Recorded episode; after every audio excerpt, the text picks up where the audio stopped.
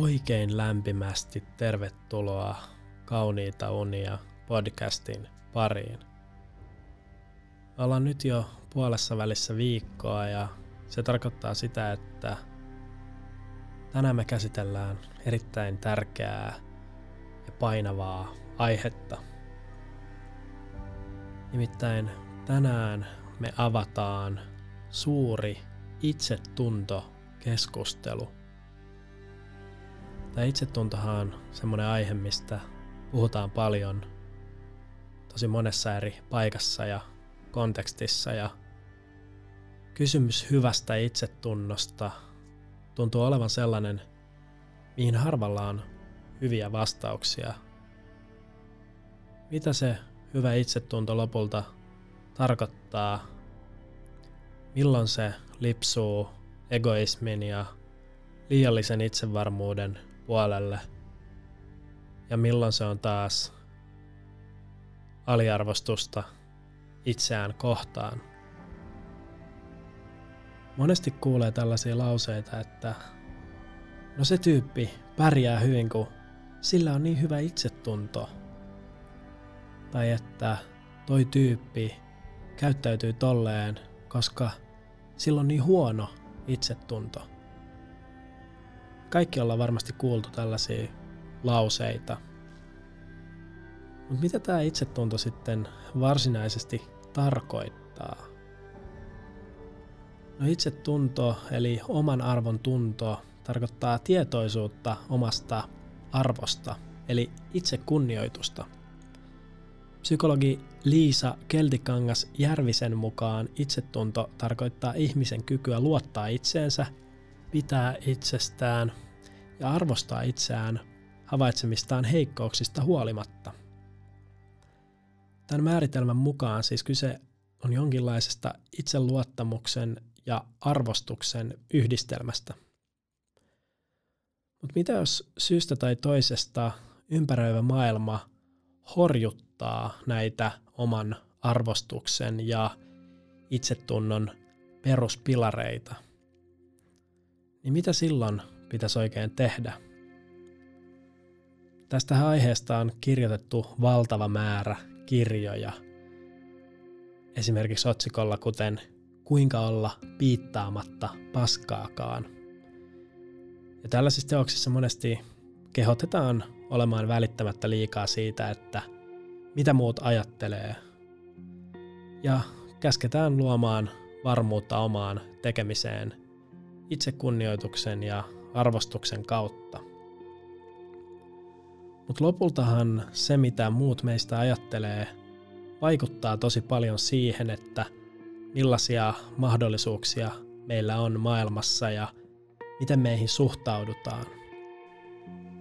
Me ei kuitenkaan eletä eristyksissä muista ihmisistä, vaan me ollaan jatkuvassa vuorovaikutuksessa. Tähän esimerkiksi filosofi Frank Martela on keksinyt hyvän käsitteen. Hän sanoi, että me ihmiset ei olla yksilöitä, vaan – me ollaan suhdeloita, eli me ollaan näiden meidän ihmissuhteiden summa. Vaikka kai me ollaan myös jotain muutakin. Mä uskoisin näin, että hyvä itsetunto kuitenkin rakentuu vuorovaikutuksessa. Ja me ei voida ihan täysin kokonaan määritellä sitä, että ketä me nyt ollaan, vaan kyllähän siihen aina vaikuttaa se, että – mitä muut sanoo, että me ollaan ja miten ne meidät tunnistaa. Ja välillä tähän liittyy paljon kitkaa, jos yksilö kokee olevansa jotain ja ympäristö ei tunnusta sitä identiteettiä. Nämä on tosi suuria kysymyksiä ja todella vaikeita sellaisia.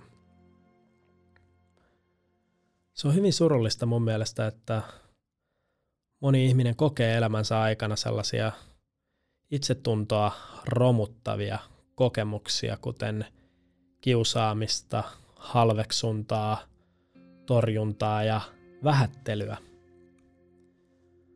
Mutta meidän ei kuitenkaan pitäisi katkeroitua ja kitkeröityä lopullisesti näistä kokemuksista, vaan yrittää aina jatkaa eteenpäin. Pitää ymmärtää, että moni näistä meitä huonosti kohdelleista ihmisistä on lopulta itsekin vaan omien olosuhteidensa uhreja. Tai ainakin tämä on yksi tapa ajatella. Mulla on vahvasti semmoinen fiilis, että hyvä itsetunto kumpuaa tietynlaisesta tosiasioiden hyväksymisestä ja oman itsensä tuntemisesta. Sitä ei voi rakentaa pelkästään mielikuvituksen varaan, vaan on oltava jotain asioita, jotka on totta. Pitää ikään kuin pelata niillä korteilla, jotka meille on jaettu, ja sitten samaan aikaan pyrkii nauttimaan siitä matkasta tai siitä pelistä. Totta kai itsetuntoa kohottaa tunnustus ja hyväksyntä ja muiden ihmisten positiiviset reaktiot. Tämmöiset reaktiot ja kaikki ylistys on ajoittaista ja katoavaista, eikä senkään varaan voi rakentaa koko itsetuntoa ja identiteettiä. Ja kaikki tykkäykset meidän kuvissa ennen pitkää menettää merkityksen ja jonain päivänä meidän kuvista ei enää tykätäkään välttämättä niin paljon. Meidän on löydettävä itsestämme jonkunlainen tämmöinen peruskallio, johon me voidaan nojata. Ja me joudutaan toteamaan itsellemme, että mä oon nyt tämmöinen tyyppi ja mä teen tämän tyyppisiä juttuja. Ja that's it. Ja pitää vähän niin kuin kliseisesti sanottuna virrata omana itsenään maailman mukana, jolloin on helpompi kokea olevansa hyvä tyyppi ja ajatella, että kyllä muutkin ihmiset varmaan musta tykkää. Mutta jos asettuu aina poikkiteloin maailman kanssa ja pistää kampoihin, niin joutuu helposti jatkuvaan konfliktiin. Sitä kautta epäilee itseään jatkuvasti. Ajoittain toki on mentävä joukkoa vastaan ja kestettävä se itseen kohdistuva kyseenalaistaminen. Mun mielestä tällainen ajoitettu ja aiheellinen kampoihin pistäminen on nimenomaan hyvän itsetunnon merkki. Toki se on niin, että kaikkia ihmisiä on ihan mahdoton miellyttää.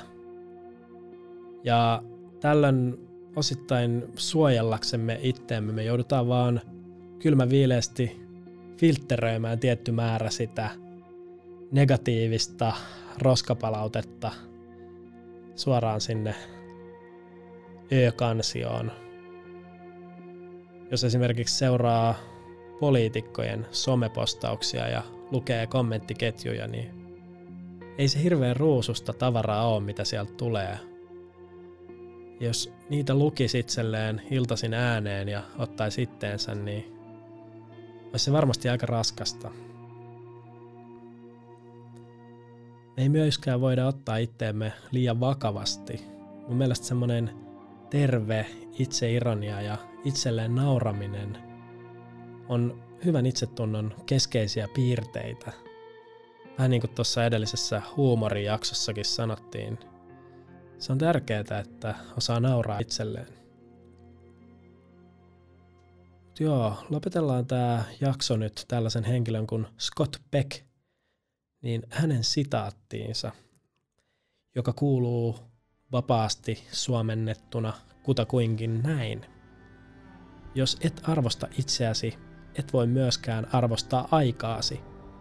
Jos et arvosta aikaasi, et saa mitään aikaiseksi. Tähän on todella hyvä lopettaa. Kiitos näistä yhteisistä hetkistä.